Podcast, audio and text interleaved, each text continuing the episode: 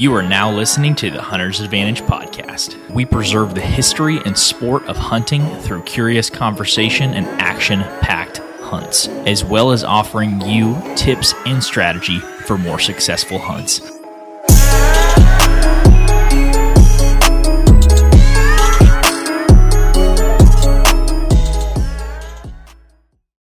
Welcome back to the Hunter's Advantage podcast. This is episode 104. We're going to be continuing our Public Land 101 mini-series this episode. But before we do that, we are joined by a couple special guests, Peyton Carroll and Jacoby Gaylord. What's up, boys? What's going on? About time Carroll shows up. This is only our third take on trying to record this. Yeah, he can blame our dogs for that and Christian's wife. Old difficulties. So before you jump back on, Peyton, I just subtly heard Winston in the background going at my door. As soon as Lauren leaves, he wants to see me again. He's like, it made me want to kick him. It's fine. Y'all got to tell me if you hear me. She's in her cage. She shouldn't be barking, but if she does, y'all just got to tell me because I can't hear a thing. She's wondering why you're doing this to her. You don't ever treat her like this. That's true. If I'm home, she has never done cage time if I'm actually home. I love it. Well, so today we're going to obviously continue the Public Land 101 mini-series. What have we covered so far, Jake? We've covered boots on the ground scouting. We've covered e-scouting. Yeah, digital boots on the ground. Regulations. How to find a piece of public. Ethics. Yep, hunting ethics on public. We're getting really close. I think we have this trail cam episode, and then we have a time for the hunt, actual hunt episode. So we're almost there. Anyways, we're going to be starting a new series on the podcast. I think it was going to be 7 or 8 weeks, and we're going to call it Public Land Hunting 101.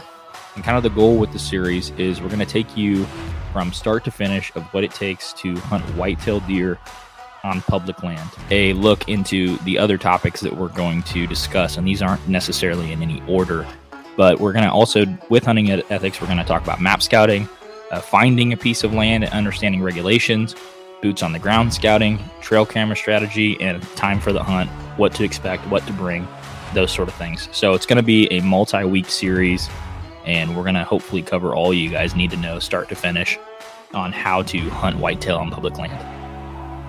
This is like Christmas morning. We're basically talking about Christmas morning. Talking about trail cams? Yes. To us, this is Christmas morning, just in 106 degrees. Yep. Well, so I did want to give people a little bit of a background into kind of our experience running trail cams on public land. So I think as a group, we've collectively kind of been running trail cams for over 5 years is the numbers that I came up with. But talk a little bit about Jake or Patty. How many days in the last 2 summers have we spent scouting and running trail cams on public? I got my figures. What do you guys think? Too many. What do you really think? What do you got, Jake? Just in the last year, like 2 years, two summers. So I think, what would that be? I'd probably say we did. I'm horrible with math. What do you think? 2 weeks? 2 weeks per summer? 2 weekends or 2 weeks? 2 weeks. I got an average of 3 days on a weekend, and we've done 3 weekends each summer. So that's 18 days by my calculations. 14, 18, it's basically all the same. It's math. Yeah, so all we're saying is we spent a lot. Okay, leave me alone. We spent a lot of time out there looking at freaking trail cameras.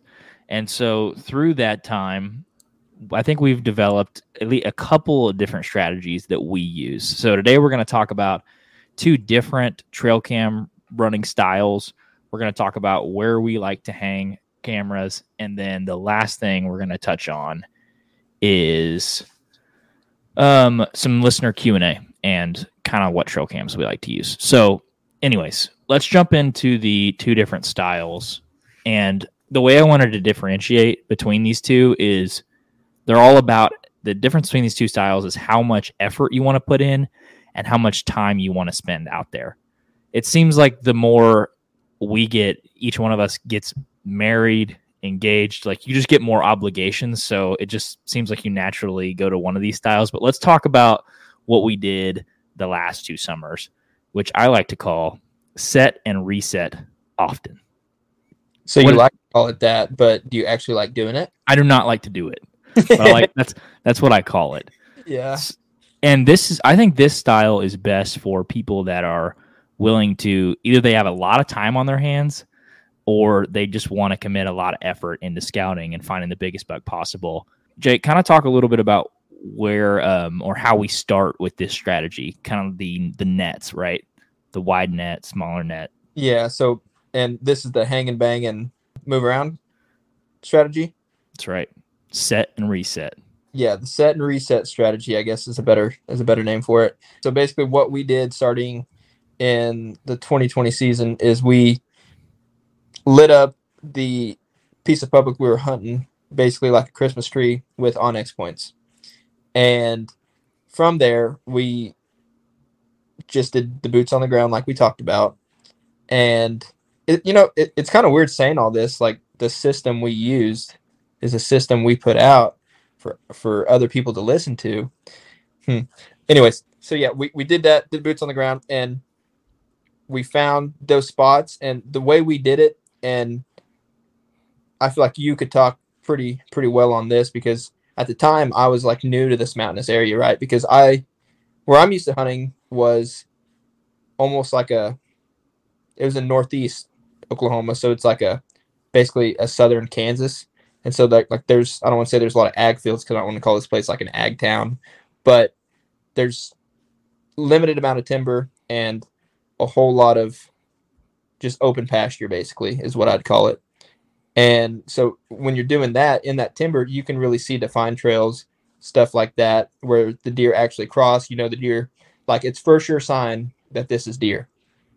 And down there, it's in this other piece of Oklahoma, it's not as abundant. The sign's not as abundant. Like you can go and it can look like a deery area, but you're not going to get that satisfaction of seeing the tracks or, just basically the rutted trail of all that sign. You're just not going to get that.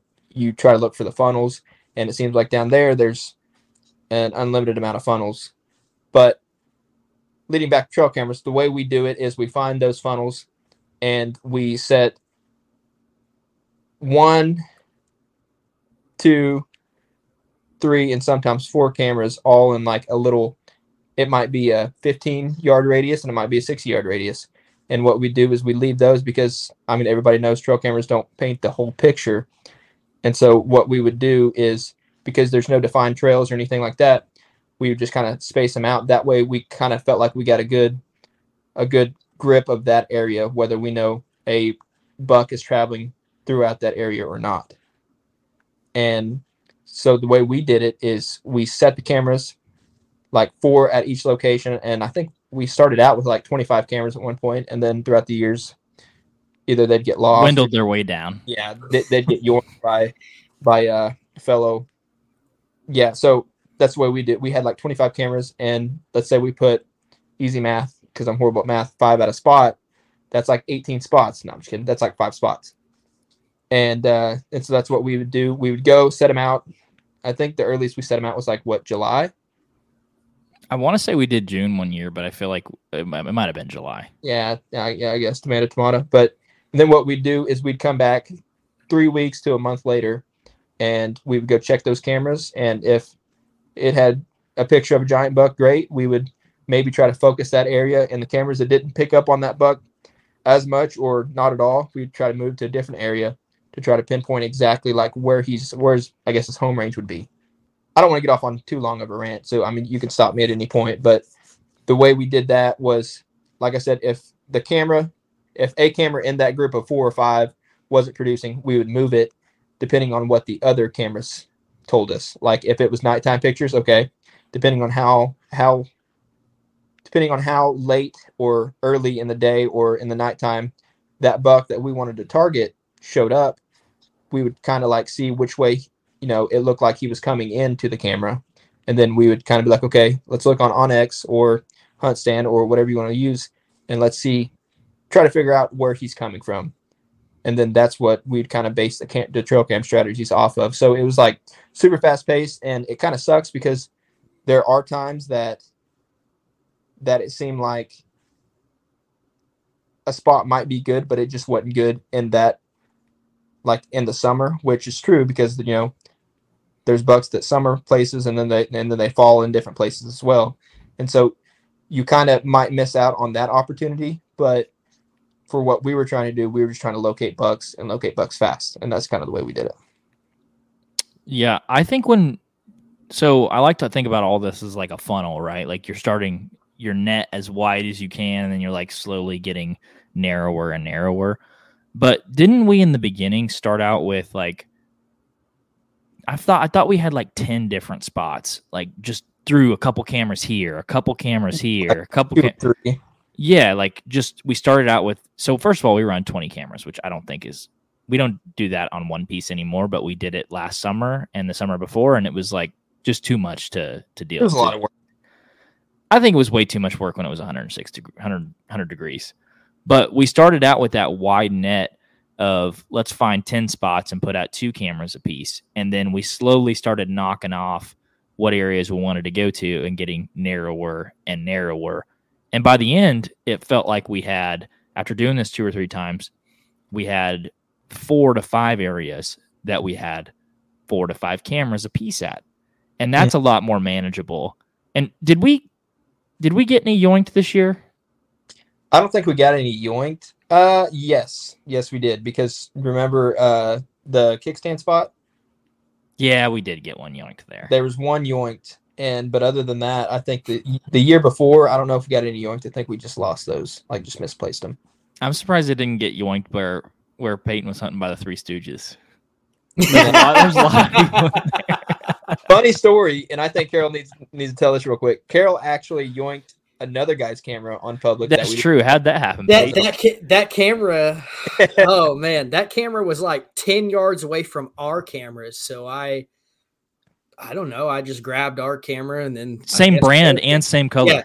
Yeah. Same everything. And I just grabbed the cameras around and got back. And boy, they had some photos. I was like, guys, I don't think we set these cameras out. It was like in August. Yeah. And they were like, no, you guys were like, no, it would have been like late August, early September. And I was like, something's not right here. And they had really, really good photos of a bunch of good deer. And it turns out it was the guys that, you know, we hunted down there with, we knew, and said, hey, do you guys have a camera that's got the like blue and orange wiring? And they're like, no, but the guy that hunts with us does. He hadn't been down there in a long time. I was like, well, I grabbed y'all's camera. We gave it back to him. Just deleted the good photos off of it. And yeah, I'm just joking. We didn't. We gave it back to them, and it turns out they don't hunt back there anyways, so we're all good to go. Basically, you did them a favor. You basically checked it and gave it to them. I would have been like, nice. Thanks. Yeah, they were super nice guys. Thankfully, I was pretty nervous to go up to them, but they were super nice. And like I said, they didn't hunt back there, so they didn't care. Well, word got out, I guess, pretty quick about the deer on camera back there because I was competing pretty quick. That's true. So let's talk about the pros and cons of this strategy. What are the cons of this strategy, Carroll? Like going and setting and checking them out like every freaking once a month or every 3 weeks. What do you dislike about that one in the summer? Well, I'm different. You're built different. So, yeah, I'm built a little different. The cons for me, I mean, I really don't see in my perspective going and setting cameras out in August. I mean, I don't really see any point in it from my perspective because it doesn't matter till October 1st. We know that the deer know that it's game time. When October 1st hits, it's game time, especially where we hunt. I mean, I don't know if they have a community group, you know, a Facebook page of what's going on out there. But when October 1st hits, I mean, we see it. We see the same deer from July all the way to September 30th.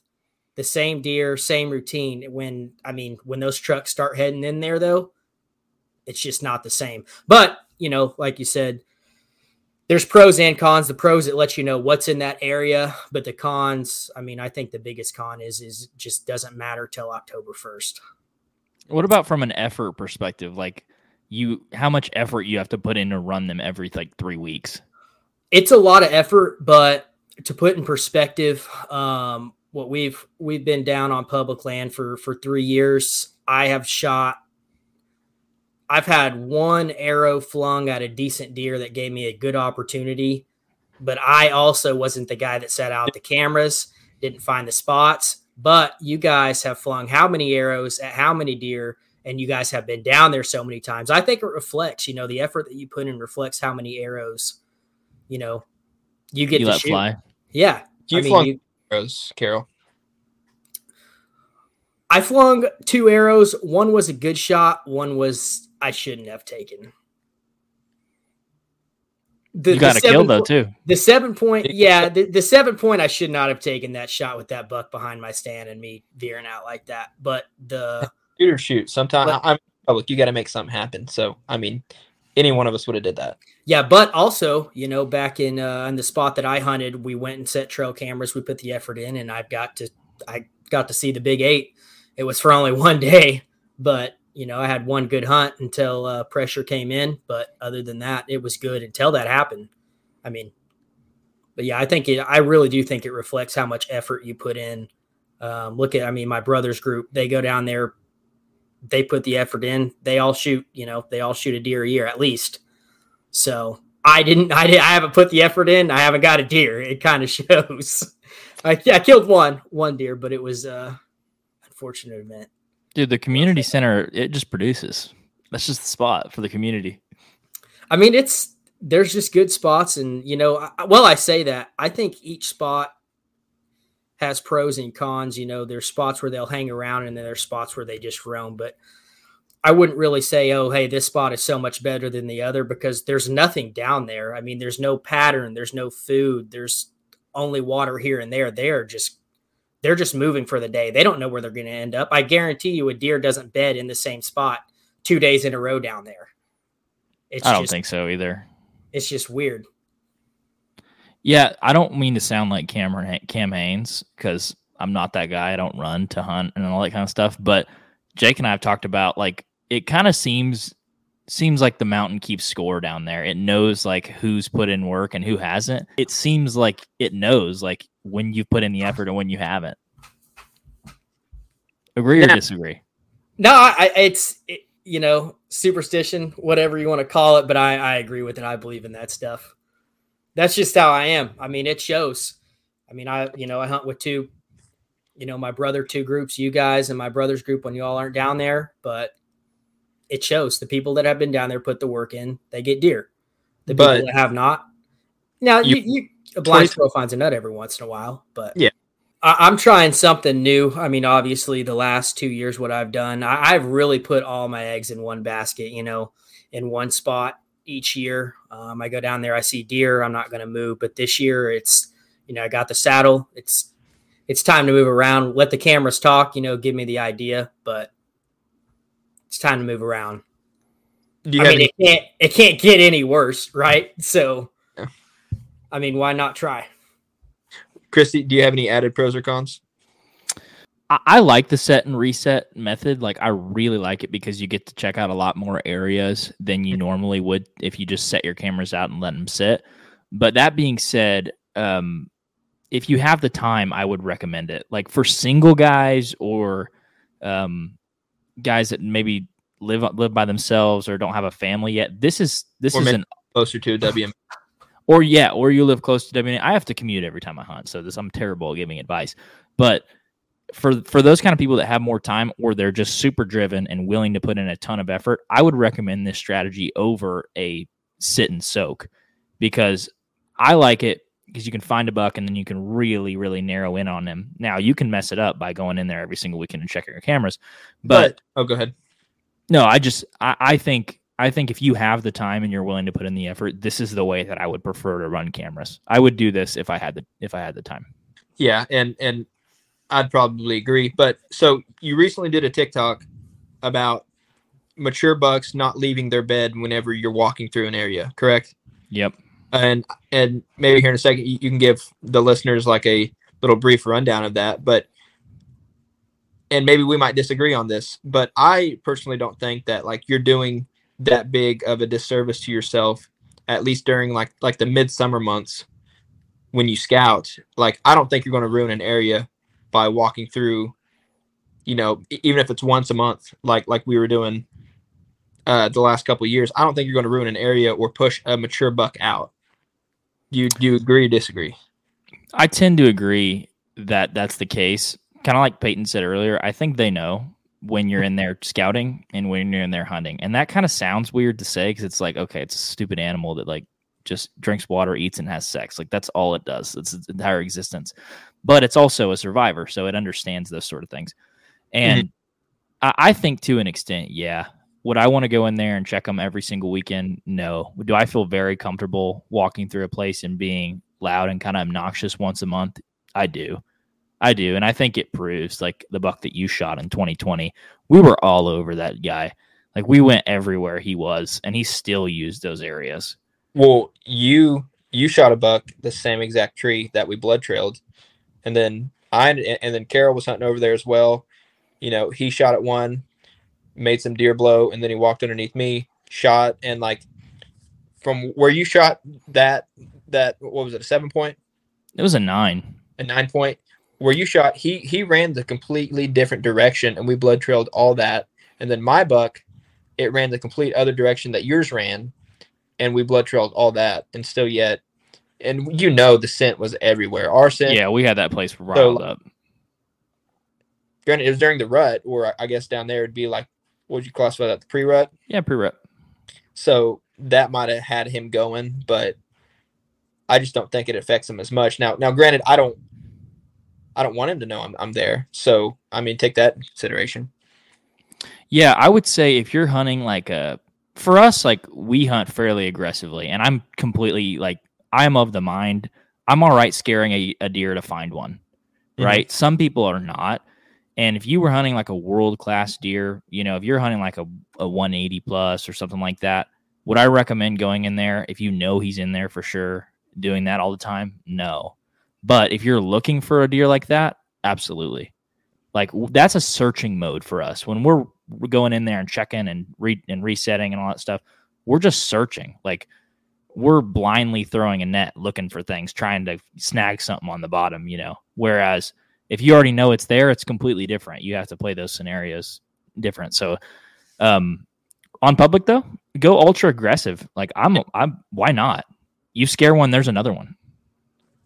So I want to say this point, and it might be a little bit off topic where it would be better towards the end of the podcast to kind of wrap it up. But I'm going to say this now because I will forget. And I don't know what made me think of it, but never leave a camera in your truck. When you know it, like kind of like you say all the time, it's never, that camera's never going to do you any good at home when it can be out there soaking, giving up information. You know how well we've seen kind of the biggest deer that we've ever got on camera by just the Hail Mary cameras, where we already checked out all the spots we wanted to check out. Some produced, some didn't, and then we were just like, hey, we have like 4 to 6 cameras left, and it's Sunday, we're about to head home. We don't want to go home with them. Mm-hmm. Well, we found a lot of great bucks just from those ones that we're like, hey, let's just ditch off the road right here, like 200 yards, if that, and just throw them out for craps and giggles. And those ended up being the ones that seemingly produced the best during the summertime, at least. And don't be afraid to set them up 100 yards apart, you know? Like, even if you're setting your cameras up, like, say you got 2 or 3 cameras, and most people might not run into this issue because they might not have as many trail cams as us, but if you do have extra cameras, I'd rather set them up 25 yards apart than set them up in my closet at home. Like, or I'd rather set them up on the road where people are driving than have them in my closet at home, because they can give you're looking for most recent information. And if you're not getting that information and the camera's just sitting at home, it's a waste. It's a complete waste of your money and waste of your time. Yeah. So that's kind of how I feel about it. Anything else on set and reset? I feel like we covered that one quite a bit. I'm good. Cool. So the second one Carroll, I think this is going to be your favorite strategy. You're going to want to do this one every year. The second trail cam strategy that we have for you guys that we do on public land, I call it set and soak, parentheses, playing the long game.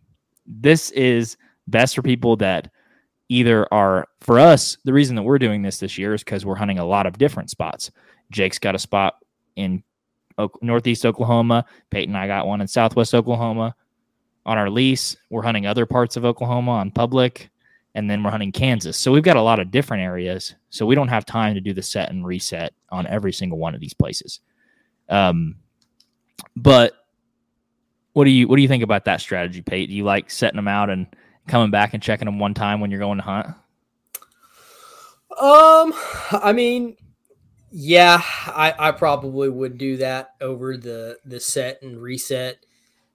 If you're, like you said, we're pretty aggressive. So the set and reset's what we've done in the past, but we don't, I mean, like you said, we're running into stuff, marriage, stuff like that, where we don't have time for that. You're having a kid. Congratulations. not that I know of. Seriously. Unless you got news that I got that I don't have, but, we'll see about that. But yeah, I would say the set and soak would be my route. It really just depends too on public land. You really need to set and reset because you have to go find those deer. You got no food.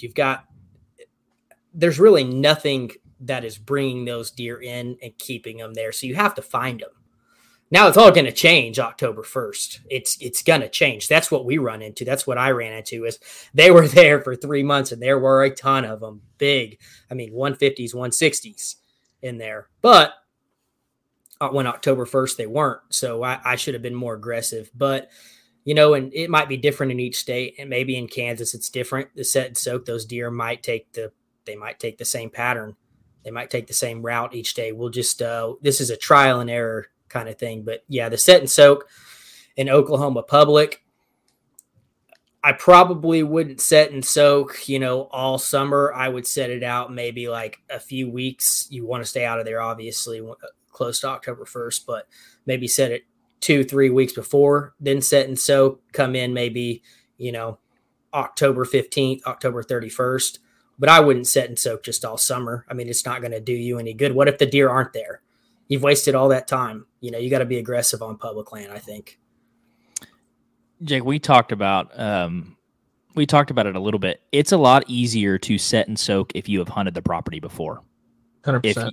If you have places in your back pocket that you're like, hey, if these cameras don't work out, I have a place I can go to hunt that I know could possibly produce. Yeah, well, so I think the way you – I don't know how I want to word this. So if you want to cast a broad net, and I guess you could do it with the set and soak method too, but on the repeated checks, I already forgot what you called it.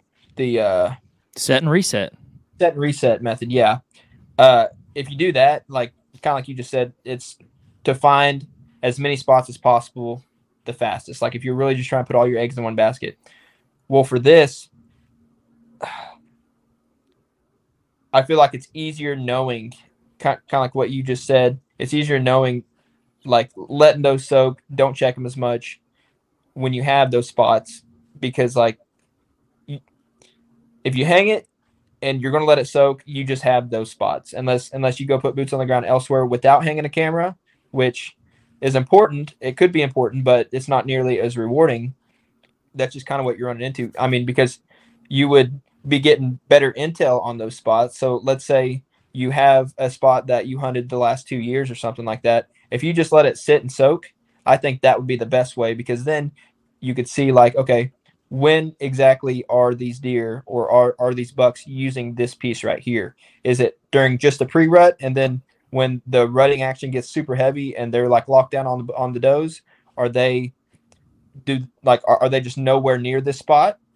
Does it heat up late season, like late December, early January or something like that? And like, I feel like that's when you could use the set and soak extremely well. It's just kind of building up that data throughout the years, and so like then here in 2 or 3 years we could go and be like, okay, I want to hunt this spot at this time and I'm going to save this spot. I'm not even going to go in there because A, I don't want to mess it up, B, I don't want to park here and then have Tweedledee and Tweedledum realize I park here, and so they go into it and mess that spot up as well.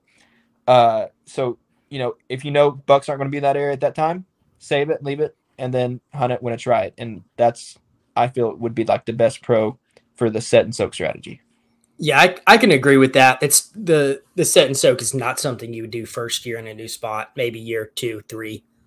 Now, for public land, like if you're hunting out of state, kind of like what we did with Kansas this year, I think that's the best method, right? Because, like, you're not going to have the time to go up there, so you're just going to have to basically do it. I mean, it's the only method. It's the only method you can do.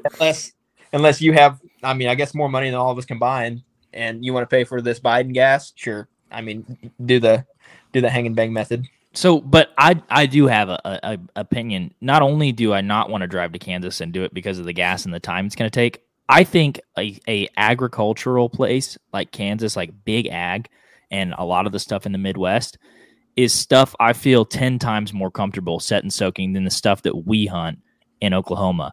Because if you're hunting mountainous territory, it feels like you have to learn. You have to get more specific knowledge to be able to find a buck. But in Kansas, it's like, okay, there's a cornfield here. There's a cornfield here. There's one row of trees here. Let's take a guess. You know, where are they going to be? The sign is a lot more defined, and we noticed that right off the bat. Dude, remember when we walked in on the spot where you guys put both of your pins for our one pin challenge? We were like, there's a highway that's 500 yards long in here. Is there a deer going to be on here? I wonder. There's not cattle in here. So, you know what I mean? It's a lot easier in those sort of areas, I feel like, to set and soak. Now, you might get there November 1st on your vacation and say, oh, there's not a single deer in here on this that's using this trail that I want to shoot. Well, if you didn't check your cameras beforehand, that's too dang bad. Now you better go be a woodsman and find a better spot. But I feel like you can do that on places that it's easily defined and be successful. We're going to test this theory, but I have a lot of confidence about that. Yeah, I do as well. But the thing is like what helps on doing that strategy at places like that is it's, I mean, and I guess you kind of touched on it a little bit, is when it goes to being a woodsman, it's not very hard to be, okay, I don't want to catch flack for this, but I don't think it's as hard to be a woodsman in a place like Kansas than a mountainous area. And I'm not saying that I'm not trying to dig at anybody, but kind of like we discussed at one point, we covered a lot more ground and scouted a lot more ground in Kansas in one day than we did in a whole weekend in Oklahoma where we hunt. Mm-hmm. And it's just like, it'd be a lot easier to set up an observation stand, you know, kind of put yourself in the game. So maybe one walks by, but you're really just basically scouting during the season. And you're just like, okay, I seen across the field, there's a couple deer over there where they come in at. And then maybe the next day after the morning sit where you can actually see, wander out through there. Okay, you found the trail that to come in at. If you don't want to hunt the field edge, go a little bit deeper, follow that trail, see what's back there, get on Onyx. Are they bedding back there? Is there maybe a little opening that has like some, you know, a little acorn flat or something like that? And then kind of like you said, just be a woodsman, but I feel like it's a lot easier to do that there than it is in Oklahoma. I mean, that's just my opinion.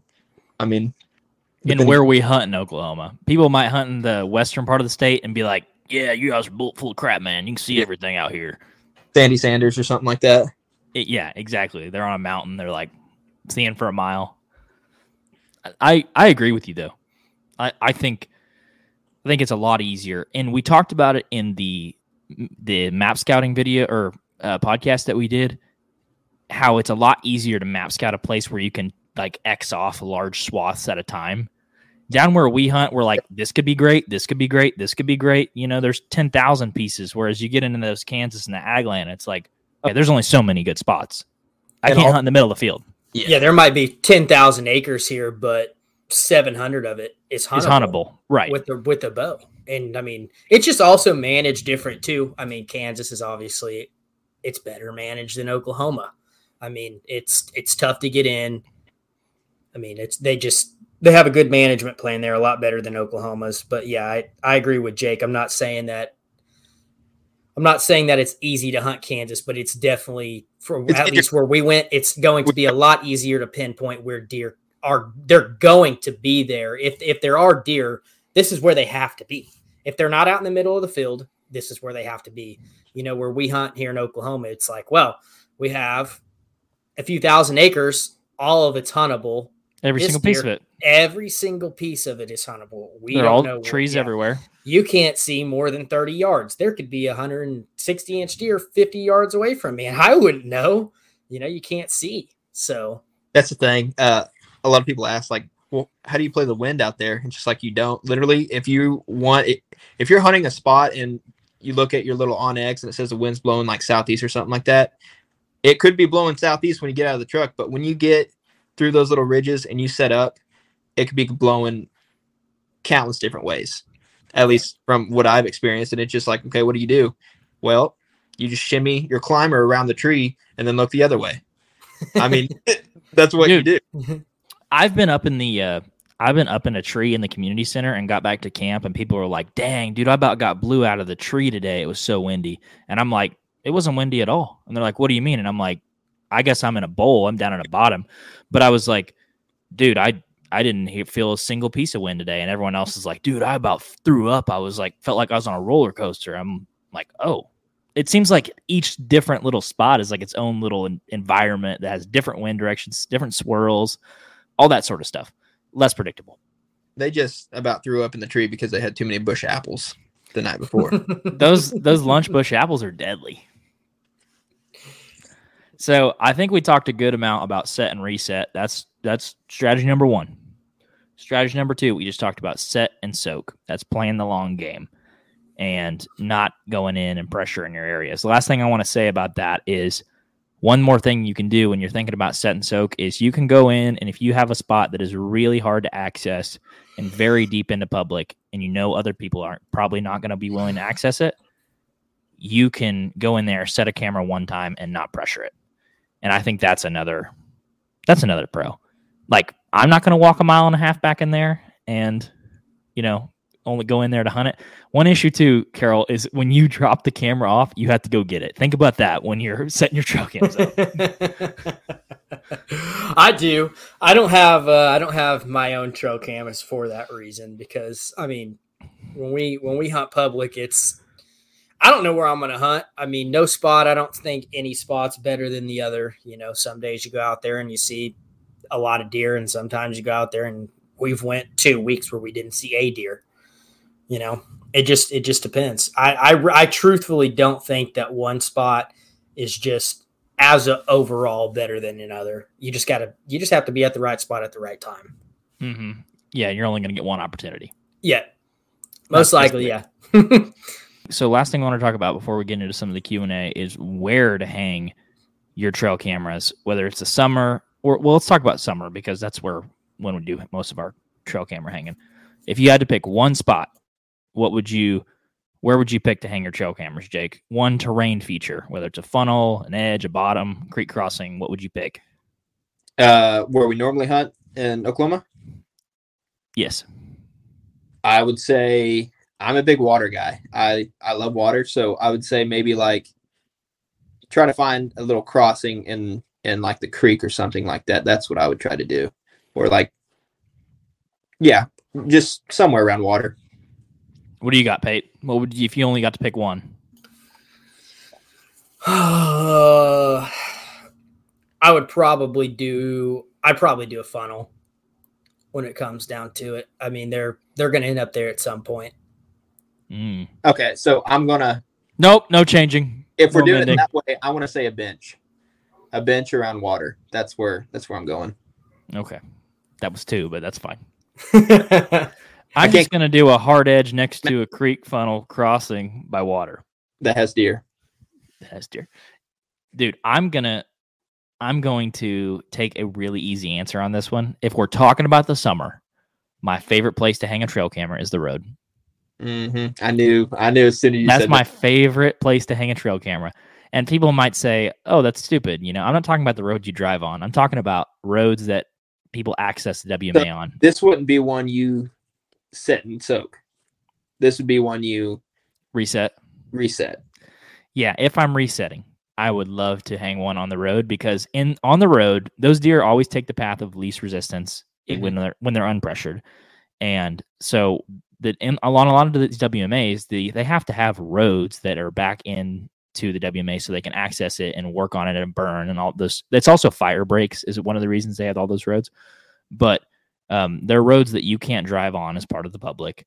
And I feel like that's where you get your best summer pictures. Like bucks are just chilling, hanging out, walking down them, and you can get a ton of good pictures. Is it going to help you with specific knowledge? No, but if you want pictures to look at, that's where I would put my camera. Give you some great inventory. Yeah. Mm-hmm. Exactly. So, but just to list a few off, and this is going to be so specific to your area, it's not going to do us any good to say you should always set your cameras here. A few of the places you can set cameras by: water, funnels, a hard edge. So anywhere where maybe grass meets timber or two terrain features come together, roads, bottoms, creek crossings, and obviously trails. If you got trails, you can do there too. Any other ones that we missed? So no, but what I would say though is, I guess then it all depends on where you hunt. Kind of like Carroll says, come October 1st, you can do all the scouting you want, hang all the trail cameras, get whatever pictures you want in the summer, because obviously trail cameras pictures are easier to come by in the summer. Come October 1st, especially if it's a even slightly pressured piece of public, those deer are going to know, kind of like he said, whether they have an alarm clock in their dome or whatever it is, they're going to know. So if you unless you just have a picture of that buck every single, at least like 3 times a week or something like that, then I'd say you're not close enough. And especially, I don't know, how would y'all go about that? Because I feel like I'm going to contradict myself here in a second, but in that sit and soak strategy, would you still try to put all the cameras in one spot knowing that, or would you, or not sit and soak, they're like hang and bang, hang and reset. Would you, I'm running into a crossroad here, because my thinking is the road theory, like you were saying, you put it on there. Well, we know now that they're not going to be on the road October 1st, right? Yes. Listen, y'all are laughing. No, I wrote something in the chat. I said yee. Okay, never mind. No, go ahead. Continue. We're done. I'll let y'all finish up. No, continue. No. Because I'm trying to make a point that could help someone actually learn, and y'all are just twiddling it away. Carroll is absolutely cracking up right now, but that's fine. Why I wrote it, is because I saw him start smiling. I know. What I was trying to say is, you want to hang them on the road, but that's not where you're going to find them. So yeah, like what would be that good strategy? You know, I mean, hanging them on. What would you move on? What would be your second step if you hung it on a road? It's a loaded question. What would be your second step that you would do after you got trail cam pictures on the road, and you have to know that they're not going to be on that road come October or November when it's back? I think that you hang them on the road just to see. I mean, you know, hey, this is my best possibility. If there are deer in here, they're going to be here in the summer. I think it's just to set yourself up for that year 2 and 3 when you know you can hang them and hold on, see what you really have in there. I think hanging them on the road for the first year is just to see, hey, are there deer in here? No, I don't see any here. Let's try a different spot. There might be. They might just have not crossed, but that's just, you know, it's trail cameras. Like you said, it doesn't paint the whole picture. You don't have any on that road that they're most likely using in the summer every day. Try somewhere else. You know, if you have different bucks, then you go all eggs in one basket, set a few in there, get some more information. That's how I would do it, at least. But I would say if I had a bunch of really good pictures on the road, the first thing that I would look for after that would be a bedding area or some really good terrain features that I could hunt off that would be really close to that road. So where we hunt, there's like fingers and bottoms, and you know, there's obvious terrain features where you could cut a buck off like that. But what I want to know is, now I know where he's traveling on the road. Where is he bedding? Where is he living? And that's what I'm wondering at that point. Yee. Thank you, Jake, for returning the favor. This is an AB conversation. I'm seeing my way out of it now. So good one. How trail cameras don't paint the whole picture. Touch on that for just a second before we move on to our last piece of advice, Jake. Take it away. Carroll, you have a good perspective on this. I mean, it's a loaded question. I mean, for example, where we hunted, you know, that 7 point that came in, we thought, well, he might be only, you know, he might only come in once every 3 or 4 days. But it turns out when I was hunting and I had my shot at him, it looked like he used that path all the time. He just walked on the other side of the tree. You know, that trail camera, you're only getting, not even, you're getting 25% vision. You know, one direction. You have you literally get one direction out of it. So that's one of the reasons I don't like trail cameras.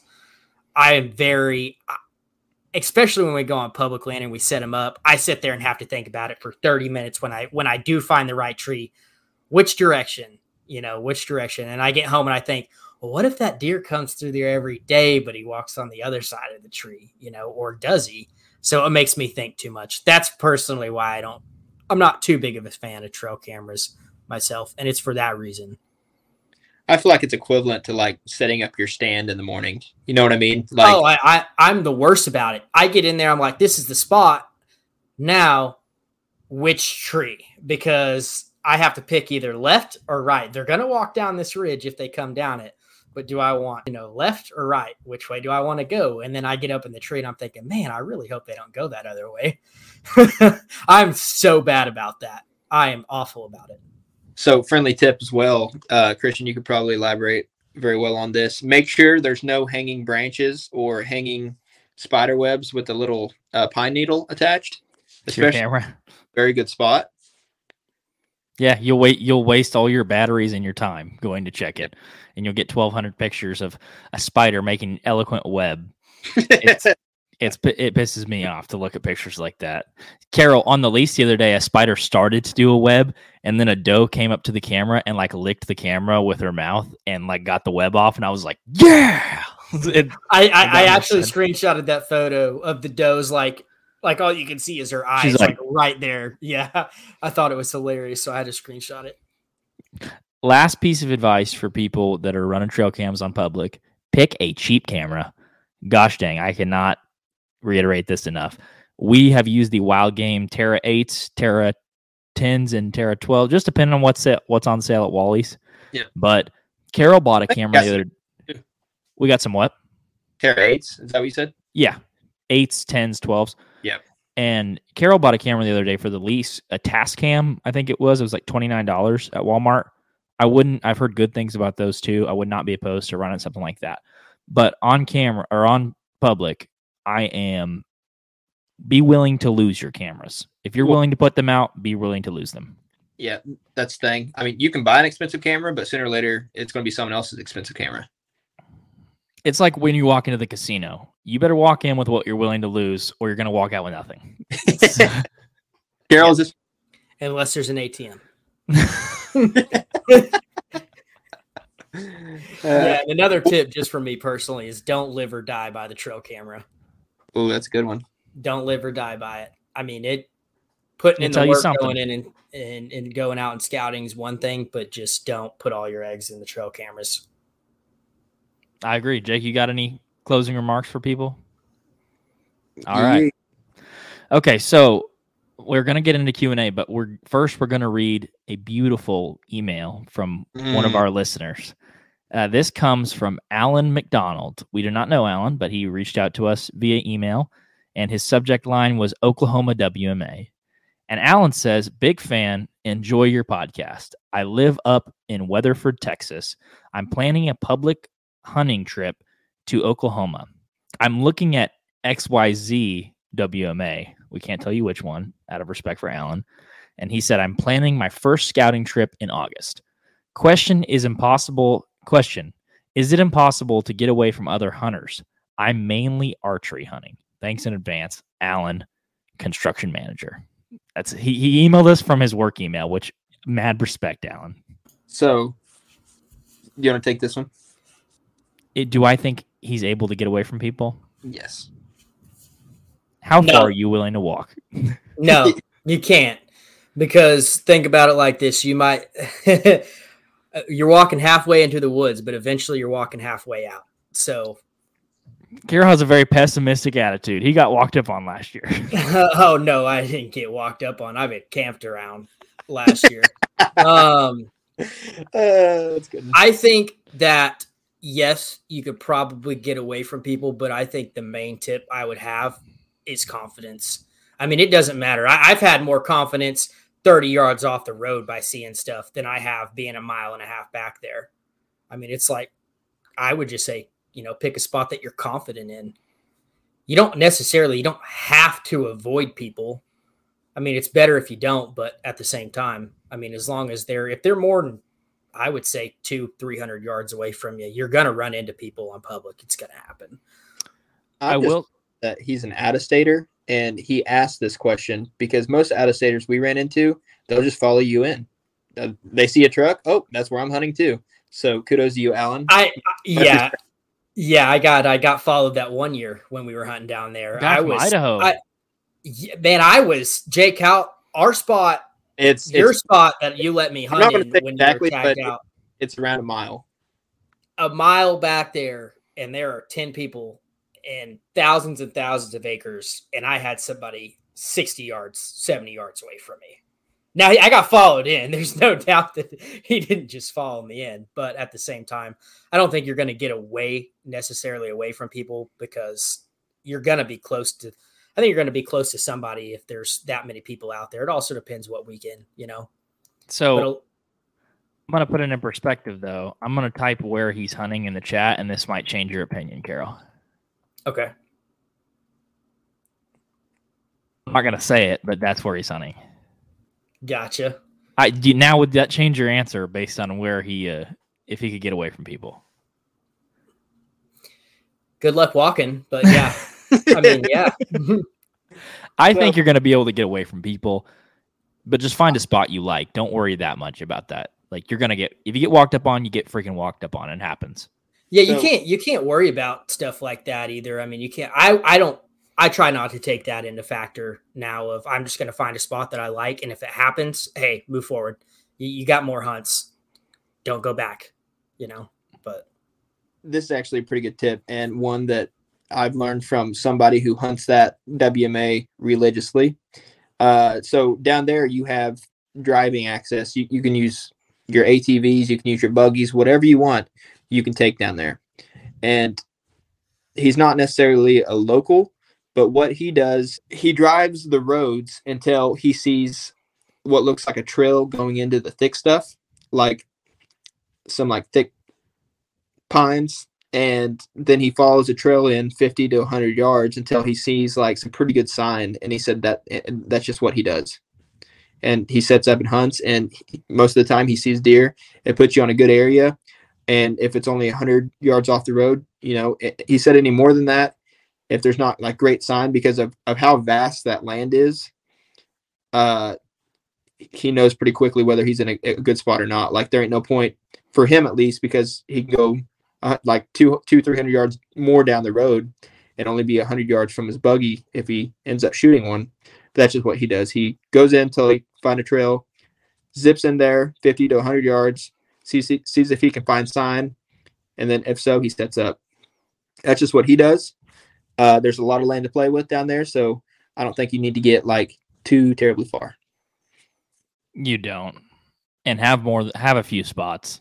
Get your 4 or 5 spots down there, and you should be money. You got that many spots, you're not going to get walked up on more than once. Yeah, that there's a lot of land at least in that section, but you'll be all right. Yeah, I feel bad. People there, good luck. Good luck walking through it. You're going to have fun though. Yeah, it's going to pay off.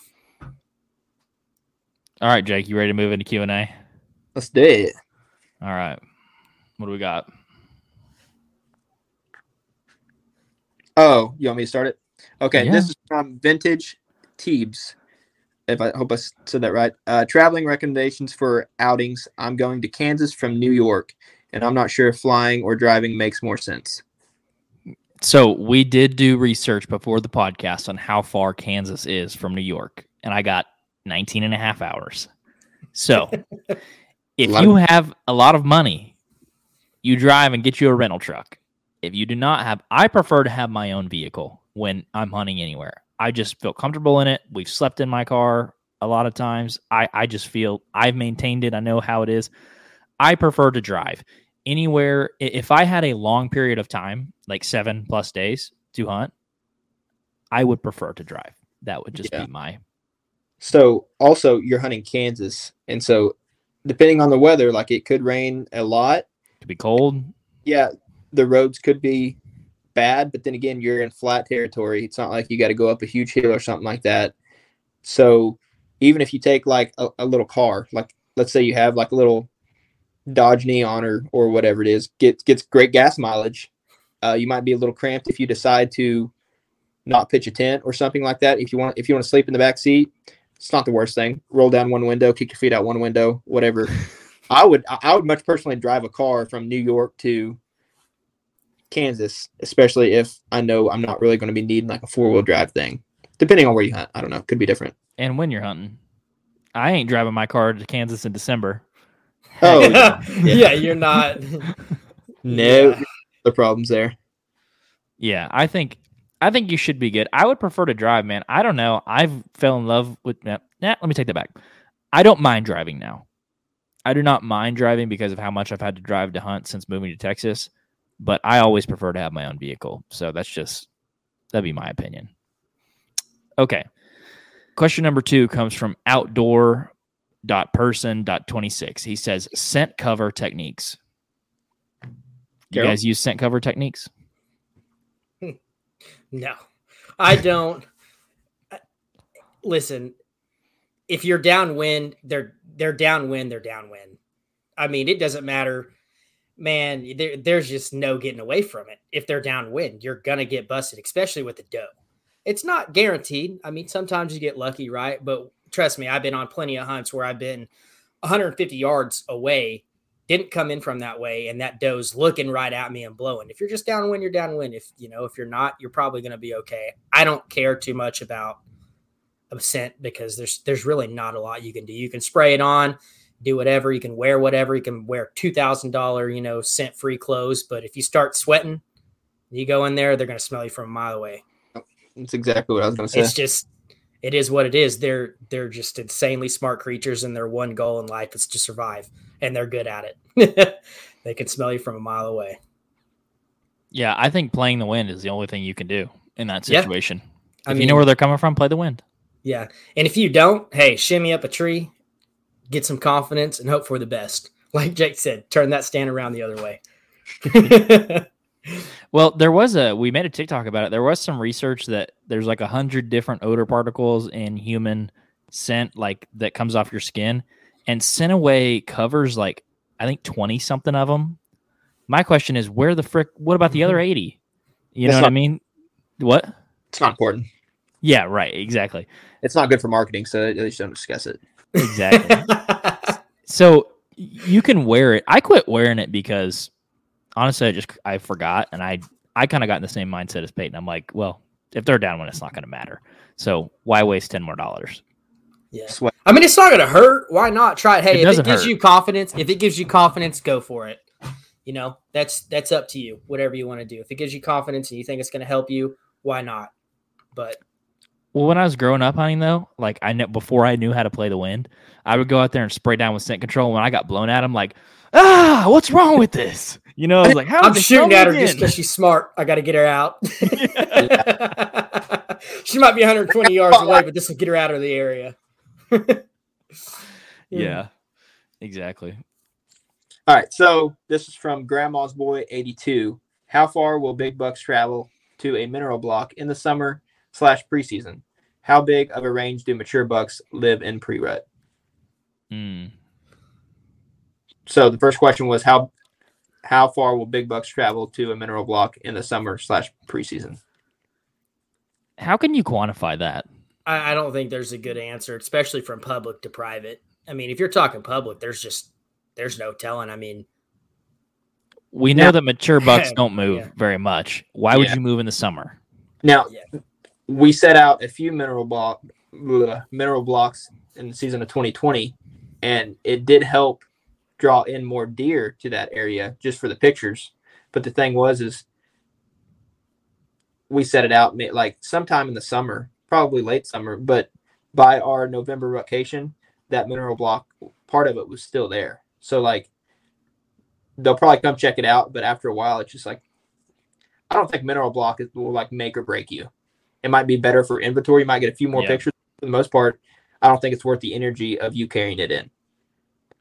You know, unless you're on private, right? Yeah. And you're just trying to do more. Yeah, and then why even use a mineral block if you're on, you know? Yeah, if you're already feeding corn. Yeah. Yeah. So I don't think there's any way to tell on how far they will travel. So the next question, how big of a range do mature bucks live in pre-rut? Man, bigger than their summer range. Yeah. Pre-rut miles. I know that for sure. I mean, well, that's why the pre-rut's my favorite time to hunt, is because those bucks are expanding their range. They're starting to fight for territory. The testosterone levels are rising, so they're looking for that first doe that's coming in estrus, and they're anxious about it, so they're expanding their range. Yeah, especially those mature bucks who's been through the ringer a couple times, just like, hey, I know about this time when, you know, I smell the first doe coming to heat. It's just like there has to be more, so they're automatically trying to get the jump on the littler bucks. They don't have, I think, not as much experience, and so they're just out roaming, doing what big bucks do, I guess, during the pre-rut. And the special thing about the pre-rut too is you can stop them. Yeah, exactly. You can stop. I mean, that's just the special thing is, you know, with the rut, you get almost as much movement, maybe not quite as much, but you can't stop them in the rut. You can yell and you can hit them with a stick, and if you don't knock them down, they're like, keep going, boys. Yeah. Plus, I think they're harder to see. I mean, obviously, like, if they're locked down on the doe, if the doe doesn't come by you, they're not going to come to you, right? So, they care less.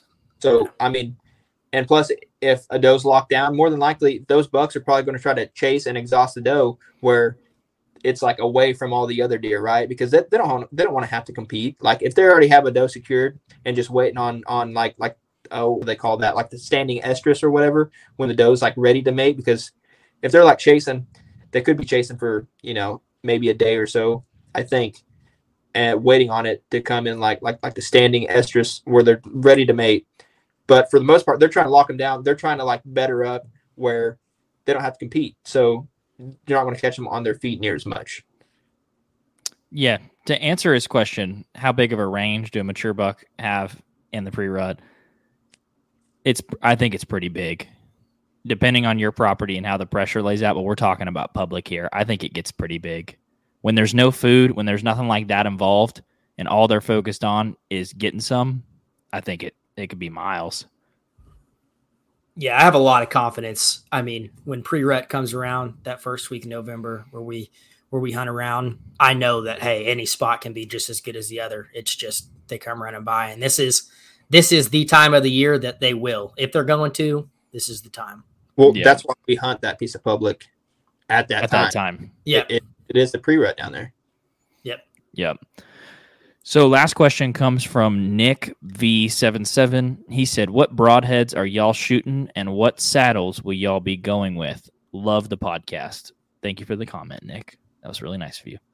What do y'all got? We got broadheads and saddles. What are you guys rounding this year? Oh, man, I don't even remember. They're Rage. You used to run them. Rage Hyperdermics. Yep.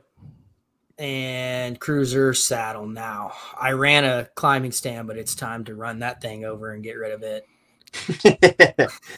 It'd be good tire chalk, I guess, huh? Yeah. Jake, what do you got you? As saddle goes, the old tree diapers, still to be determined. I haven't bought one yet, but I'm leaning more towards the Cruiser saddles. I think that's what you have and Carroll has, correct? Yep. So that's probably what I'm more leaning towards. And then like last year I shot 2020 I probably shot like just some regular fixed blade Allen broadheads from Walmart. 2021 I started using the Grim Reaper whitetail specials, and those worked wonders. But I'm definitely going to have those in my back pocket.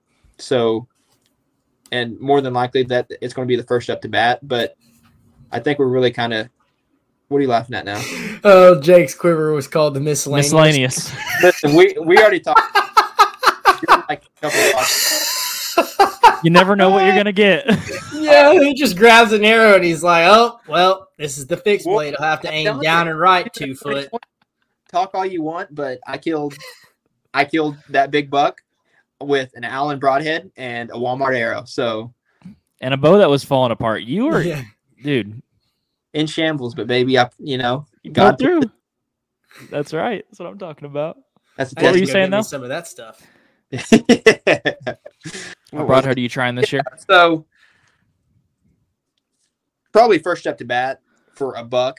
Let's say a buck runs out, first deer comes out. I'm probably going to reach for the whitetail specials just because I have history. I've tested them out. They're solid. But more than likely, the first couple doe I shoot might try out the Thorn broadheads. Just test. I've heard good things about them, and we'll see. Yeah, the Thorns look pretty cool. I'm excited to hunt in September and October to try those out. Like, we always like to test broadheads on does, right? Because there's not that it's not high stakes, and I don't care about not killing one. I obviously always want to kill one and be ethical, but I'll probably try the Thorn broadheads as well. But it seems like every year I switch broadheads. I don't know why. I think I counted at one time. It was like over 10 different ones. You're best bang for your buck, right? Do what? You're just trying to get the best bang for your buck. Yeah, exactly. But I'll probably try some Swackers again, use some Swackers and then some Thorn, try those. And then hopefully in the early season, after shooting a few does, I'll have a really good answer for that question. But other than that, saddles, I'm running the Cruiser XC saddle this year. I ran that last year, and I will run the Out on a Limb podium platform. And I might end up getting the Ridge Runner 2 platform. That one looks pretty awesome too, but is it bigger? No, it's not bigger, but I think it's easier to seat to the tree. Okay. And it's got instead of just being a one solid platform, it kind of has like an arm, like a tree stand would, and it attaches like that.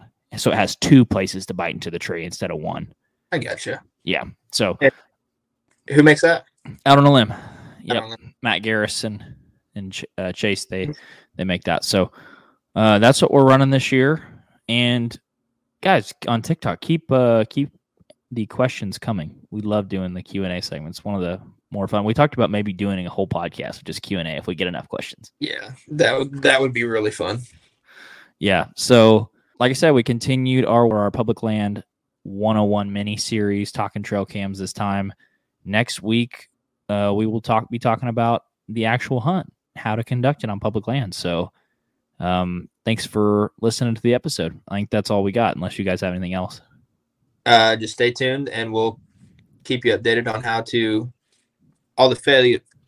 fail. Wow. Yeah. I'll tell you how I hunt, so you know what to avoid. You should be all right.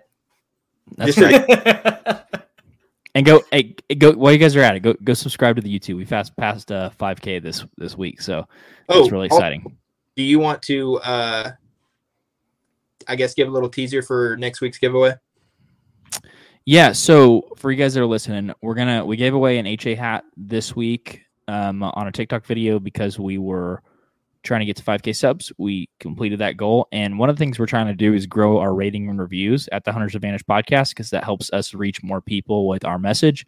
So we're going to give away either a black or a camo HA hat of your choice if you leave a rating and review on the podcast on Apple Podcasts, and send us a screenshot of that on either TikTok or Instagram, or heck, if you got our number, text it to us. I don't care.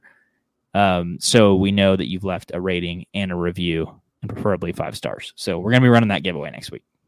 But the Instagram messages are kind of shady, because sometimes if you send it on Instagram, it'll do it like on a requested message. And so then we really move hidden spams. Yeah. But just do away with all that headache. What you can do, the easiest way, if you have a TikTok, look us up on TikTok, and then when Christian posts that video, comment on there, and that's a surefire way. So for sure. Yeah, that's all we got this week. Thanks for listening to us blabber for like an hour and 10 minutes. So thanks, everybody. We'll catch you guys in the next episode. Bye.